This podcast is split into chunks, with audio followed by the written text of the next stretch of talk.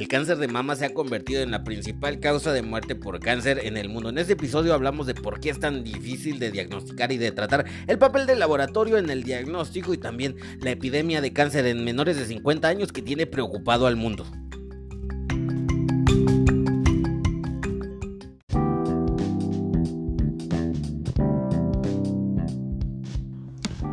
Estás? Mi nombre es Víctor y te doy la bienvenida a este, el episodio 125 de Ciencia. Me da muchísimo gusto poder saludarte una nueva vez Hola, ¿cómo estás? Mi nombre es Víctor y te doy la bienvenida con mucho gusto a este, el episodio 125 de Ciencia. Me da mucha alegría que estés presente hoy en este episodio donde vamos a hablar acerca de un tema bastante controversial, controvertido y que nos tiene intrigados. Hace poquito en una publicación, no me acuerdo si fue de Cerebros o de no me acuerdo exactamente en qué página hay peleando con señoras, estaba discutiendo acerca de por qué los marcadores tumorales no se pueden realizar así como si te fueras a hacer una prueba de glucosa o una prueba de embarazo y por qué eh, los marcadores tumorales como tal no te ayudan para el diagnóstico. Ahorita vamos a hablar con claridad acerca de este tema. También te voy a hablar acerca de por qué el cáncer es una enfermedad que tiene muy preocupada a la comunidad científica y por qué es tan difícil de curar en algunos casos, no en todos.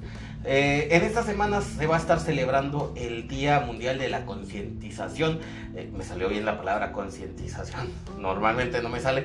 Pero también te decía que estamos hablando acerca de que en, esto, en esta semana y todo el mes es el, el mes de la concientización para la prevención del cáncer de mama, que es afortunadamente es uno de los cánceres que más ataca, no solo a mujeres, que sí mayormente, pero es uno de los principales cánceres que está viviendo la humanidad y también no estamos hablando acerca del DDT. Por ahí publiqué en mis redes sociales una imagen de que en tiempos de la Segunda Gran Guerra, el DDT, eh, que es un insecticida, y si no lo sabes, fue un insecticida que se usó indiscriminadamente hace mucho tiempo y que posiblemente estemos viviendo en una época donde estemos todavía bajo la repercusión. Hace muchos años que esto ya está prohibido, al menos en América, pero pudiera ser que estuviéramos directamente bajo su influjo, ya que es una molécula muy difícil de eliminar y causó una crisis medioambiental bien grave, que a lo mejor todavía es causa de muchas enfermedades. En ese tiempo se utilizaban todas las técnicas novedosas sin eh, documentación y sin información acerca de eh, los efectos secundarios y pues a lo mejor nos está tocando vivir toda esa cochinada. Pues bueno, quédate hasta el final porque todo este episodio está súper interesante. Y pues bueno, comenzamos.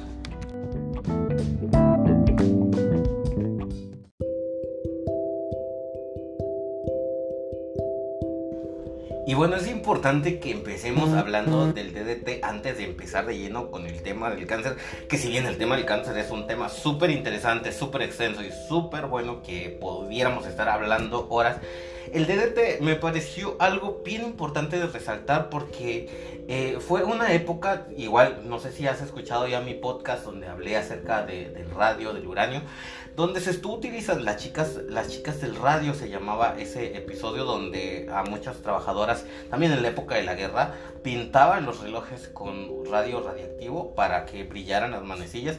Y eh, en esa época, rayos, que estaba pensando la gente que utilizaba muchas cosas tóxicas, inclusive en esa época también hubo una investigación, inclusive los médicos recomendaban fumar y todo esto porque había investigaciones que estaban respaldadas por la industria del tabaco hubo mucha manipulación, como a lo mejor todo puede estar sucediendo hoy en día.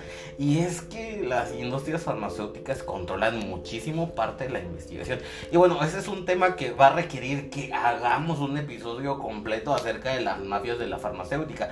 Que si bien con muchos conspiracionistas creen que todo está en manos de esas mafias, también hay que discernir y sacar un poquito. Digo, también es importante ver los avances que ha habido y también las cosas malas. Pero bueno, ese es tema para otro episodio. Ahorita te estoy hablando acerca de los problemas en el medio ambiente y los seres humanos que causó el DDT. Y ahorita te voy a... A lo mejor te estés preguntando eh, qué cosa es el DDT. Pero bueno, aquí te lo voy a explicar. El DDT fue creado en 1939 por un químico suizo que se, llama, se llamaba Müller. El DDT pues es un insecticida bastante barato, esa era la principal ventaja, que era bastante barato, que a bajas concentraciones pues era inocuo para la mayoría de los animales. pero no para los insectos, obviamente. Sin embargo, y aquí viene lo malo, es un compuesto muy, muy estable que permanece muchísimos años sin degradarse. Además es soluble en los lípidos, o sea, en la grasita, por lo que se acumula en las grasas de los animales, lo que hace que se transmita por la cadena alimenticia y eso aumenta su concentración. Además existen indicios bastante serios de que puede ser cancerígeno para los seres humanos. Mm, pues bueno, aquí está lo relacionado con lo luego que te estoy hablando. En 1962 Ah, hubo una bióloga, se llamaba Rachel Carson, que escribió un libro. Y ese libro fue bastantito famoso, no mucho, pero sí fue famoso en su época.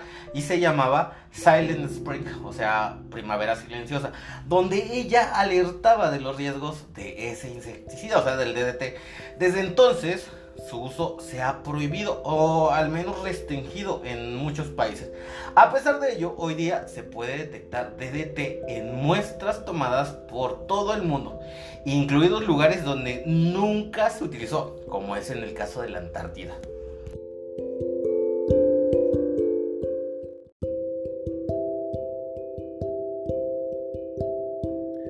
Oye, pero si hasta ahorita lo que te estoy contando acerca del DDT no te ha espantado, déjame que continúe. Y es que resulta especialmente interesante de analizar porque pues es muy representativo de los pros y de los contras de los insecticidas. Especialmente, pues sí, de los más antiguos. Bueno, es que conforme se fueron descubriendo algunos importantes problemas asociados a su uso, empezó a ser cada vez menos usado. La máxima producción de este insecticida, o sea, del DDT, se produjo en 1970 y a partir de ese entonces, a lo mejor si no te tocó a ti, le tocó a tus papás o tus abuelos.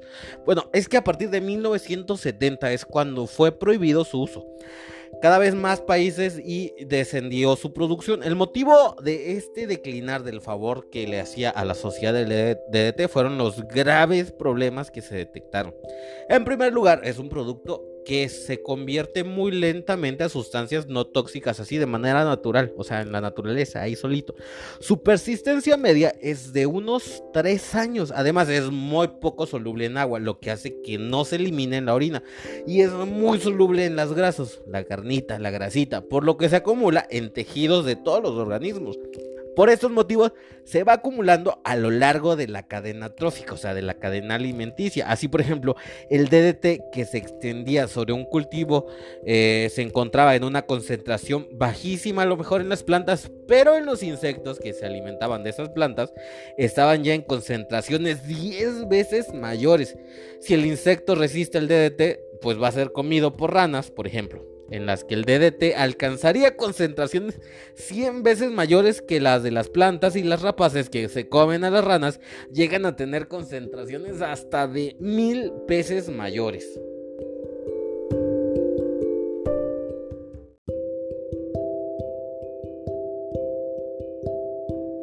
Oye, y es que conforme avanzaba en la investigación acerca de esto, y bueno, te voy a contar por qué nació eh, hablar acerca del DDT, y es que hace mucho, no sé por qué, mis papás me hablaron acerca del DDT y me quedé con esa idea de que pues se dejó de utilizar porque era malo, y siempre me intrigó, entonces eh, de repente decidí investigar y me encontré toda esta información que no es tan fácil obtener y que ahorita se las estoy compartiendo.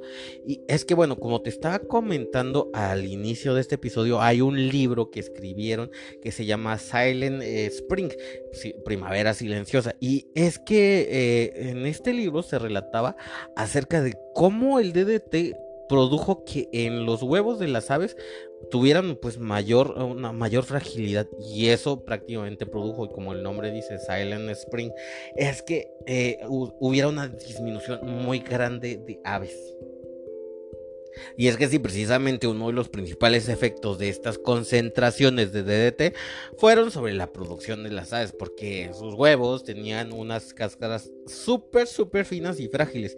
Y muchos se rompían durante la incubación, o sea, cuando se posaba la mamá encima de los huevos, De esta forma, las poblaciones de algunas especies de aves disminuyeron de forma alarmante. Otro importante problema fue que muchos organismos desarrollaron resistencia y para, así como ahorita con las bacterias, y bueno, para luchar contra ellos había que emplear cantidades cada vez mayores del producto y con menor eficacia. Imagínate por lo que te estaba diciendo, que se iba concentrando y se iba volviendo más, más alta la concentración conforme avanzaba en la cadena trófica, y pues em, se empezó a emplear con mucha mayor concentración y pues bueno, era menos eficaz.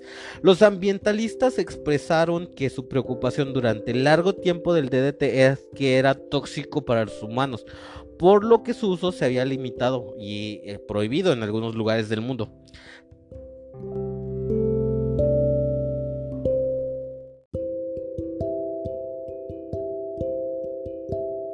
Y bueno, ahí a lo mejor te estás preguntando, bueno, sí, después de toda esta introducción dramática, ¿qué es lo que causa en los humanos? Porque, pues sí, nos preocupa qué es lo que causa. y es que el principal problema del DDT en los humanos, bueno, mm, al comer alimentos con grandes cantidades, o sea, en gramos de DDT durante un tiempo breve, puede afectar principalmente al sistema nervioso. Y bueno, es que cuando algo afecta directamente al sistema nervioso, yo creo que pues ya, ya desde ahí ya valimos. Entonces, personas que tragaron grandes cantidades de DDT sufrieron excitabilidad temblores y convulsiones.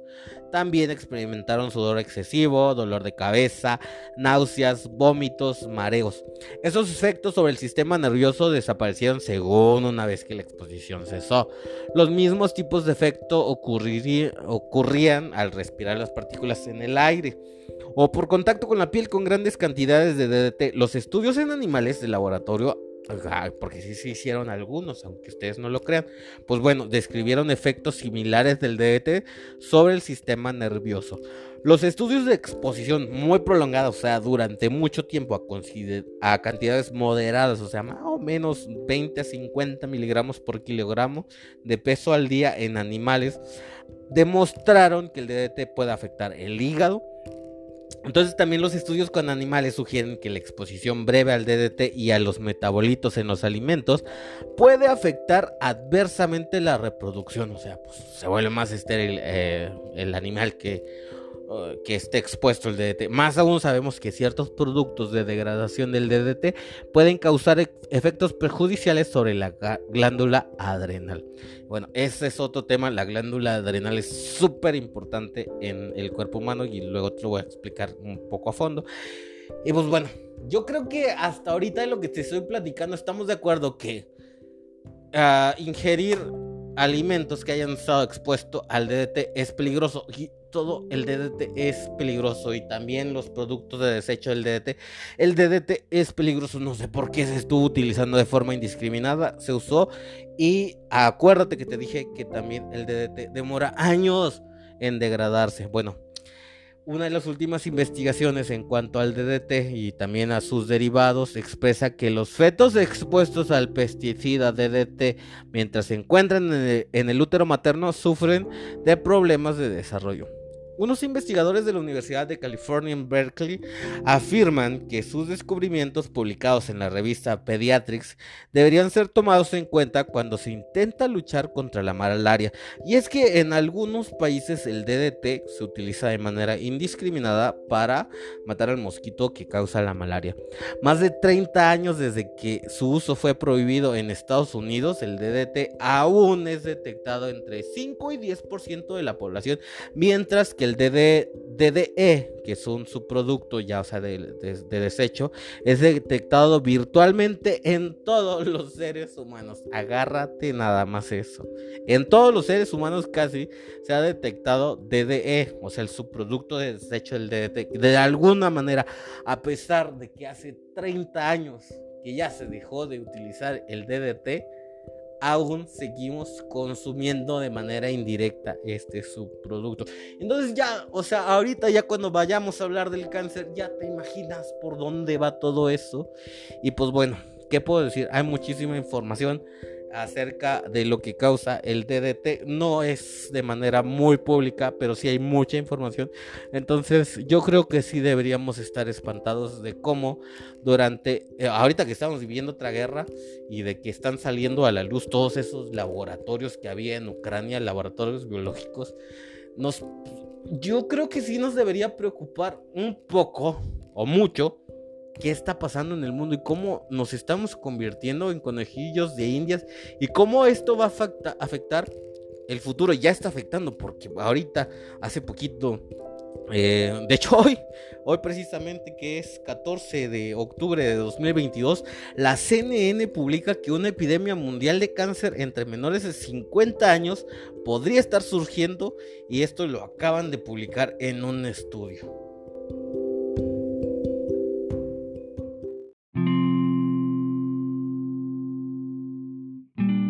Bueno, y, ya que andamos aquí como Japón con el revisionismo histórico, y ese es otro tema aparte también, el revisionismo histórico, es cuando un país se dedica a tratar de convencer a la sociedad de que la historia no era como, como la habían visto toda la vida en los libros de historia. Esto sucede muy a menudo y acuérdate que la historia siempre la escriben los ganadores, a veces no es correcta, pero bueno, Japón hace poquito, de hecho el año pasado, estaba haciendo toda una propaganda de revisionismo histórico para em, limpiar, digamos, de alguna manera eh, lo que hizo, las masacres que hizo cuando invadió China. Pero bueno, ese es otro tema que da para mucho. Y bueno, hablando del revisionismo, es que una nueva revisión de los registros de cáncer en 44 países, agárrate lo que reveló esa investigación reveló que la incidencia de cáncer en el inicio temprano está aumentando rápidamente en el caso, en el caso del cáncer colorectal y otros 13 tipos de cáncer. El colorectal es el que más nos preocupa y ahorita te voy a decir por qué. Muchos de estos cánceres afectan a pues, el color rectal, al sistema digestivo. Y este aumento, agárrate, se está produciendo en muchos países de ingresos medios y altos. Al parecer, otra de las enfermedades de ricos.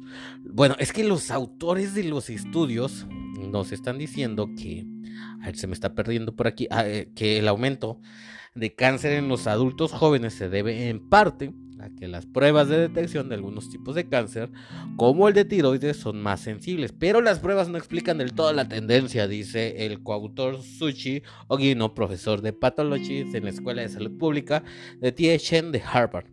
Bueno, y es que Ogino afirma que el repunte se debe a una mezcla de factores de riesgo que probablemente actúan conjuntamente. Algunos conocidos y otros que mm, todavía deben investigarse. Ojino también señala que muchos de estos riesgos tienen vínculos establecidos con el cáncer, como, agárrate, todas estas enfermedades son enfermedades de ricos y cuando me refiero a enfermedades de ricos, eh, ustedes que han escuchado todos mis episodios y si no los han escuchado, se los recomiendo muchísimo. Es que uno, deben tomar en cuenta que las personas que tienen acceso a alimentos y la obesidad es una, es una enfermedad de personas que tienen un acceso muy amplio a alimentos, llámese de cualquier tipo, de alta, alta cantidad de calorías. Entonces estamos hablando que estas enfermedades que tienen que están relacionadas con el cáncer son, ya saben, la obesidad pues va a ser una enfermedad, es una enfermedad, vamos a ser muy sinceros, estar gordo es estar enfermo y eso nos va a llevar a un sinnúmero de enfermedades. Entonces, ya que está, vamos a hablar aquí sin tapujos, porque luego por ahí me andan funando F por la gente, pero pues es cierto, la obesidad es una enfermedad, entonces todo esto está relacionado así como con la diabetes, entonces el cáncer está relacionado con la obesidad la inactividad, la diabetes, el alcohol, el tabaquismo, la contaminación ambiental y las dietas occidentales, que agárrate, están ricas en todo lo que nos gusta. Carne roja, azúcares añadidos y no hablar también por la falta de sueño. Entonces, si, si te estás ubicando entre todo esto, yo sé que muchos de, lo que, de los que me están escuchando van a entrar en algunos de estos factores, entonces ah, tienes muchísimo más riesgo de contraer cáncer. Y bueno, también hay algunos otros factores de riesgo que están conocidos como un contaminante o como los aditivos alimentarios. Según nadie lo sabe, pero sí hay... es que mira, me da risa porque hay muchas investigaciones. Y es que esto es bien importante, así como sucede hoy en día con los medios de comunicación, lo que yo te recomiendo ahorita es que escuches como cuatro o cinco medios de comunicación totalmente diferentes porque muchos únicamente repiten lo que dice Reuters y ya ni siquiera hacen investigación. No se han dado cuenta que las noticias ahorita parecen como una en todos los medios y como que todos llevan lo mismo y pues así sucede también en el ámbito científico. Muchas veces no se quiere reconocer cosas que son evidentes para nosotros y sin embargo ahí está. Entonces uno tiene que ser crítico, no hay que creer solo en una sola fuente. Inclusive a lo que yo te estoy diciendo, ve a varios medios, investiga todo lo que escuchaste aquí para que salgas de duda y hazte tu propio criterio. Esa es la única forma de conocer la verdad y hay que extraer muchas veces, aunque sea un medio que se considera confiable, no te está diciendo la verdad y no hay que creer al pie de la letra de lo que están, te están diciendo. Y esto te lo digo porque también sucede en el medio científico y me da muchísima pena porque hay muchas cosas que son buenas y que desafortunadamente por estas cosas malas que pasan en los medios científicos, por las farmacéuticas, llámese lo que sea, echan a perder el trabajo, ¿no? Y pues bueno, entonces todos sabemos que los productos ultraprocesados, todos los aditivos van a causar cáncer. Al final de cuentas, todo lo que, y te lo voy a decir así sinceramente, porque pues bueno, ese es mi criterio. Si no concuerdas con lo que yo te estoy diciendo, es adelante. Hay muchísimos medios científicos donde podrás investigar más eso, pero yo te lo digo y yo creo en eso, que todos los aditivos causan, causan cáncer, así de fácil. Todo lo que no es natural te va a causar cáncer. Y pues bueno. Oji no cree que el hecho de que estos cánceres, eh, pues de que tantos, 8 de los 14 estudiados de hecho afecten al sistema digestivo, pues apunta a algo, al sistema digestivo, pues algo bien importante, pues a la dieta, a todo lo que se está metiendo la gente, a todo lo que está comiendo. Y él dijo, y cito textualmente, bueno, en Spanish, creo que es realmente un elemento importante porque lo que señala es el cambio en la prevalencia de la exposición a edades tempranas que está produciendo cánceres de aparición más temprana. Eso lo dijo la doctora Elizabeth Platt, epidemióloga de la Escuela de Salud Pública de Bloomberg en la Universidad John Hopkins, que también edita la revista Cancer Epidemiology Biomarkers and Prevention y que no participó en la revisión del doctor Ojino. Y pues bueno, lo, que quiere decir ella es que lo que estamos comiendo es lo que nos está enfermando.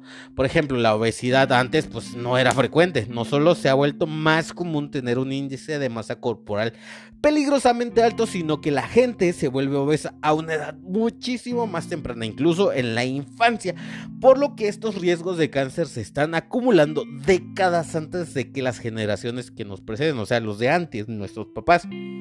Entonces, por eso es importante reconocer que la enfermedad, o sea, la, obesidad es una enfermedad y como tal es una causa del el cáncer. El aumento de cáncer colorectal de aparición temprana, el cáncer que padecía Dos Reyes Núñez, ha sido especialmente pronunciado. La revista de Ojino descubrió que a lo largo de los años del estudio, el aumento medio anual del cáncer colorectal en los adultos jóvenes fue de alrededor del 2% en Estados Unidos, Australia, Canadá, Francia y Japón. En Reino Unido fue de casi un 3% anual. Escocia y Gales, Corea, en Corea y Ecuador es aproximadamente, imagínate, el 5%. No parece a lo mejor grande, pero hay que pensar en la inflación. Si es del 2% cada año, va a ser un gran cambio en 10, 20 años. Imagínate, o sea, cada año va a incrementar esto tanto. Cuando lleguemos al 2050, cuando los autos estén volando. Y pues todos vamos a estar enfermos de cáncer. Entonces, lo que estamos comiendo ahorita no se está enfermando. Y acuérdate que lo que dije también, todo está contaminado con DDT. No sé a dónde vamos a llegar, a dónde vamos a parar no sé si tenga esa canción, pero es de preocuparse, es grave lo que está pasando en el mundo y bueno, aparte de la guerra. Y también este mes es el mes del cáncer de mama. Ahorita vamos a hablar un poquito acerca de eso porque este episodio está compensando que la semana pasada no hubo episodio porque andábamos en Morelia, también allí en unos congresos, cursos así médicos, aprendiendo cositas. De hecho, eh, Hablamos acerca de la tiroides en Morelia y después te voy a hablar también a ti acerca de la tiroides. Si quieres saber, también escríbeme todo lo que quieras saber acerca de la tiroides. Está súper interesante. Y bueno, ahorita vamos a hablarte, te voy a platicar acerca de por qué las pruebas de los marcadores tumorales no te los puedes utilizar como para diagnosticar y saber si tengo cáncer o no. Pero bueno, esto más en el adelantito, espérame tantito, voy a tomar agua.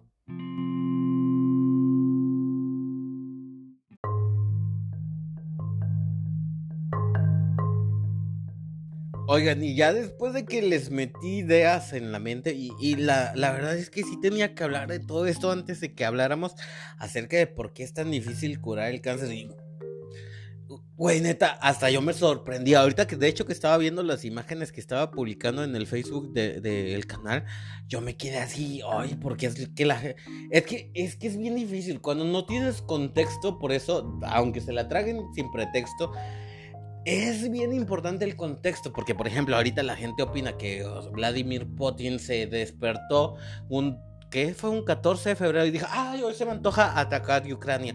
Cuando Ucrania llevaba ocho años casi bombardeando el Donbass, pero eso no se los dicen los medios de ahí, la televisión, ¿verdad? Pero bueno, y cuando la OTAN también estuvo apoyando así, ay, sí, pelense, pelense, le vamos a poner a Rusia bases militares en Ucrania enfrente para que los podamos destruir. No, eso no se los dicen. Y es bien importante el contexto. Aunque sin pretexto se la traen, pero bueno, y es que yo les quería hablar de todo lo que les hablé acerca del contexto de, pues, por qué en la actualidad es el cáncer una de las causas de muerte más importantes. Y pues bueno, otra de las cosas que a mí me gusta recalcar es que vivimos en una época maravillosa porque los humanos que somos simios, o sea, bueno, somos, no somos, no somos simios, bueno, algunos sí somos más simios que otros, pero pues somos homínidos y la edad promedio de los homínidos es de 30 años. Entonces casi todas las enfermedades que nos están afectando son enfermedades de vejez y nosotros estamos aprendiendo a lidiar con eso. La diabetes, la obesidad, eh, la eh, eh, hipertensión arterial, el cáncer, todas son enfermedades de vejez. De vejez. Entonces, si nosotros estamos viviendo más de 30 años, estamos viviendo en una época donde nosotros estamos... Es un éxito. Si ya viviste más de 30 años, es un éxito en la vida. Porque acuérdate que lo que te estaba diciendo es que los primates normalmente viven 30 años. es el promedio de vida. Entonces nosotros estamos superando muchísimo las expectativas. Y eso no quiere decir... Estamos explorando un mundo nuevo donde se nos abren muchas posibilidades. Muchísimas que yo, yo te las pudiera enumerar. Pero somos una especie longeva. Entonces, como tal, también vienen los de precio que tenemos que pagar. Y entonces son todas esas enfermedades. Y una de las enfermedades de que yo pudiera llamar de vejez. Y que, bueno, es que yo tengo una ideología y luego lo vamos a discutir. Y si me invitas una caguama, lo puedo platicar contigo. Y es que somos una especie de longeva. Entonces, eh, perdón, es que me estaba emocionando. Y es que es bien importante entender este punto para entender que ni es un castigo divino, ni es porque nos portamos mal. Y sí es muy importante porque eso nos ayuda a abrirnos los ojos acerca de cómo nos estamos, cuidando para llegar a ese punto de, de vivir más allá. Es súper importantísimo todo. Y de hecho hace poquito estaba pensando que es o sea, venía porque fue a comprar tortillas, de hecho, y venía caminando y venía pensando que vi unos niños jugando en el parque y es súper importantísimo nuestra niñez porque ahí nos enseñan cómo nos vamos a cuidar y cómo nos vamos a preparar para vivir la etapa de la longevidad. Eh, en mi ideología, y es lo que te estoy diciendo porque pues, he leído un poquito bastante de geriatría, a partir de los 30 años empieza la vejez, o sea, empieza nuestro cuerpo a ya empezar a irse de viejito. Y entonces es súper importante cómo nos cuidamos. Ya si llegaste a esta etapa y apenas quieres hacer algo en tu vida, pues, ay, está cabrón.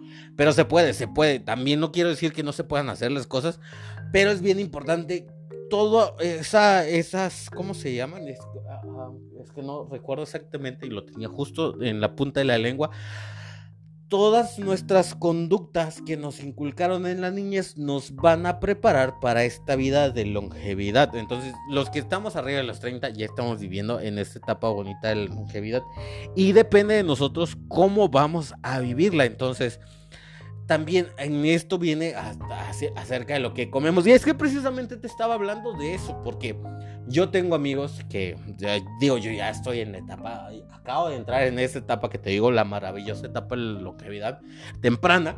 Y tengo amigos de mi propia edad y que ya se ven que están en una longevidad bastante, en casi en estado de descomposición. Perdónenme, no voy a decir nombres, pero es que la verdad sí es. Y pasa en todos, va a pasar en todos, pero y a veces, muchas veces no tenemos la culpa de cómo nos inculcaron nuestros valores, o bueno, cómo nos inculcaron nuestros hábitos, nuestros padres, pero pasa. Entonces es bien importante conocer que durante esta etapa, los 40, los 50, los 60, ya nos están afectando enfermedades propias de la vejez. Entonces hay que invertirle y esto ya básicamente se convierte en un negocio ya donde entran las farmacéuticas a paliar, o sea, ya nada más a controlar estas enfermedades que nosotros fuimos adquiriendo a lo largo de nuestra vida. Entonces es que ahorita ya hablándote del cáncer, es que la ciencia ha logrado cosas que, por ejemplo, hace 20 años eran inconcebibles, como que si hubieran sido sacadas de una película de ciencia ficción. Hoy en día, por ejemplo, se puede cortar y reparar el ADN. Imagínate eso hace, no sé, hace 20, inclusive 30 años, eso era impensable. Y, y esto ahorita se hace para corregir mutaciones causantes de enfermedades. Ahora, por ejemplo, un enfermo de SIDA puede tener una vida normal como cualquier otra persona, y grábatelo mucho, porque hay mucha discriminación todavía en la vida. Y, es que una persona con SIDA ya puede vivir de manera normal, obviamente con los medicamentos. Eh, somos también capaces de secuenciar nuestro propio genoma. Hace 30 años esto no era posible y hemos entendido nuestra propia evolución. Sin embargo, para el cáncer, ¿Por qué es tan difícil llegar a una cura? Puede ser esta la pregunta que nos estamos haciendo. Y pues bueno, no hemos podido encontrar una solución clara a una enfermedad que afecta y, afecta a mucha gente. A 32 millones de personas, según la bibliografía que estoy leyendo. Y pues bueno, es que el desarrollo del cáncer se debe pues principalmente a una serie de mutaciones que se producen en el ADN. Algo que nos debe quedar bien claro es que el cáncer no es una enfermedad como pudiera ser la gripe, como pudiera ser la tifoidea, como el COVID. No, es nuestro propio ADN que está pues está falloso, se, se, dañó, se está replicando más. Y esto a mí me ha causado, bueno, no me ha causado a mí en especial, pero le causa mucha controversia a la gente, porque la gente a lo mejor que no tiene el conocimiento, y es bien importante que a lo mejor nosotros hagamos llegar este conocimiento, hay gente que a lo mejor no tiene el acceso, y es que la gente piensa que el cáncer es como una enfermedad como, no sé, como la hepatitis, que la va a contraer y, y se puede eliminar de esa manera, y es que no es, es mi cuerpo el que ya está dañado, es mi ADN, o sea, lo que me constituye, que está dañado y que empieza a trabajar de manera anormal y empieza a producir de esos tumores. Esa es la base para entender por qué es tan difícil erradicar el cáncer. Porque eh, cuando los investigadores crean un medicamento, no están atacando un virus, no están atacando una bacteria, están atacándote a ti mismo y eso también tiene que ver con las enfermedades autoinmunes. Están atacando a ti mismo para que esa parte que es tuya, que ya se dañó y que se está replicando de manera anormal, se pueda destruir. Es Ah, te lo estoy explicando de una manera súper fácil, pero es súper dificilísimo cuando tu código, o sea, lo que te constituye, está dañado y tenemos, bueno, la gente que se dedica a curar el cáncer tiene que investigar de qué manera se puede cortar esa partecita de ti que está dañada, pero sigue siendo tú mismo. Algo que quiero que te quede bien claro es que ese tumor, ese, eh, ese cáncer es parte de ti, eres tú también, pero es esa parte dañada que te está provocando que esté, o sea, tu cuerpo esté en una lucha feroz contra ti mismo.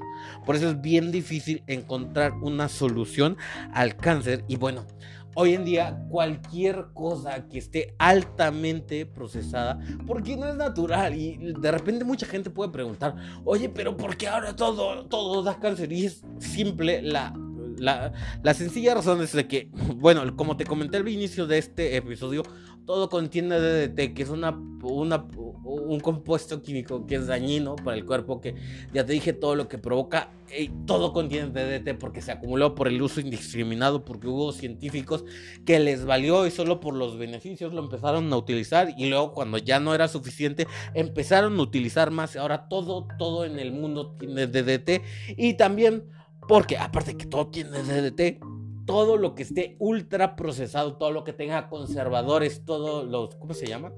Eh, los endulzantes todo lo artificial nos provoca cáncer. Así que es bien fácil. Si nosotros tenemos antecedentes de que nuestros familiares, ah, porque aparte se hereda el cáncer, entonces si mis familiares, eh, vengo de la antigüedad y tengo familiares que tienen cáncer, yo estoy obligado a vivir una vida saludable porque tengo más riesgo de desarrollar cáncer. Ahora, ahí viene la parte importante. ¿Por qué los estudios que son los que se llaman marcadores tumorales?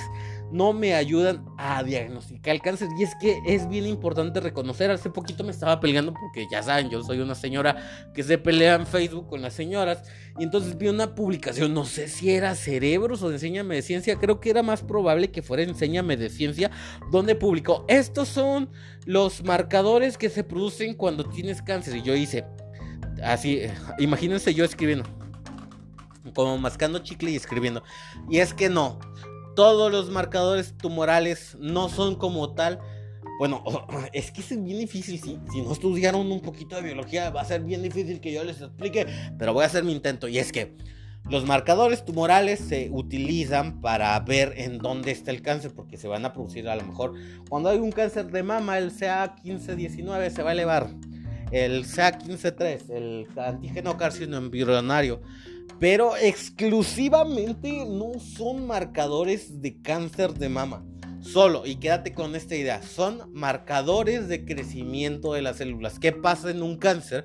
Que va a haber un crecimiento anormal y por lo tanto va a estar más incrementado este marcador. No es exclusivamente un marcador tumoral. Entonces, a ver si nos queda claro siempre van a estar presentes en todo nuestro cuerpo, como también pasa con el, el ¿cómo se llama? Ay, se me está volviendo, espérame, espérame, que me vuelva a la mente. La gonadotropina coriónica humana, que es lo que utilizamos para medir el grado de embarazo, bueno, el embarazo en general. En todos los humanos, hombres y mujeres, hay gonadotrofina coriónica humana, no mayor al 20, a 20 miliunidades por mililitro, me parece. Si me equivoco, ustedes corríjanme. Pero digamos que hasta 20 es el límite normal. Nos olvidamos de las unidades para que esto sea más fácil. En todos los humanos, ¿por qué? Porque esto se va a liberar de manera normal cuando hay una célula que está creciendo. Imagínenselo así. Cuando una célula se reproduce, libera eh, antígeno carcinoembrionario, libera marcador, si es un de, mama, libera, si se está creciendo tus células de la chichi, libera marcador CA153. Entonces todo eso se va a liberar de manera normal. Cuando hay un cáncer, hay un crecimiento anormal de ese tipo de células. Y entonces se va a producir más altamente y es cuando se va a detectar y cuando se va a elevar. Ojo aquí, cuando estos marcadores se elevan, el cáncer ya está muy avanzado y usualmente el cáncer se va a detectar antes porque pues ya te tocaste una bolita, porque ya te hiciste una resonancia, porque ya te hiciste otro examen. Pero estas pruebas, las que se llaman marcadores tumorales, no se pueden utilizar como para prevenir el cáncer, así como la, la glucosa, de que, ay, es que si tengo la glucosa alta quiere decir que a lo mejor ya soy prediabético. No, los marcadores tumorales siempre te van a aparecer cuando ya tu cáncer está, está muy avanzado. Y entonces se utilizan para ver si tu cáncer va a ser un cáncer agresivo o también para ver si tu tratamiento está funcionando. Para eso se utilizan. Bueno, espero que esto te haya dejado bastantes dudas y que me escribas. Nos vemos en un próximo episodio. Adiós, bye corto.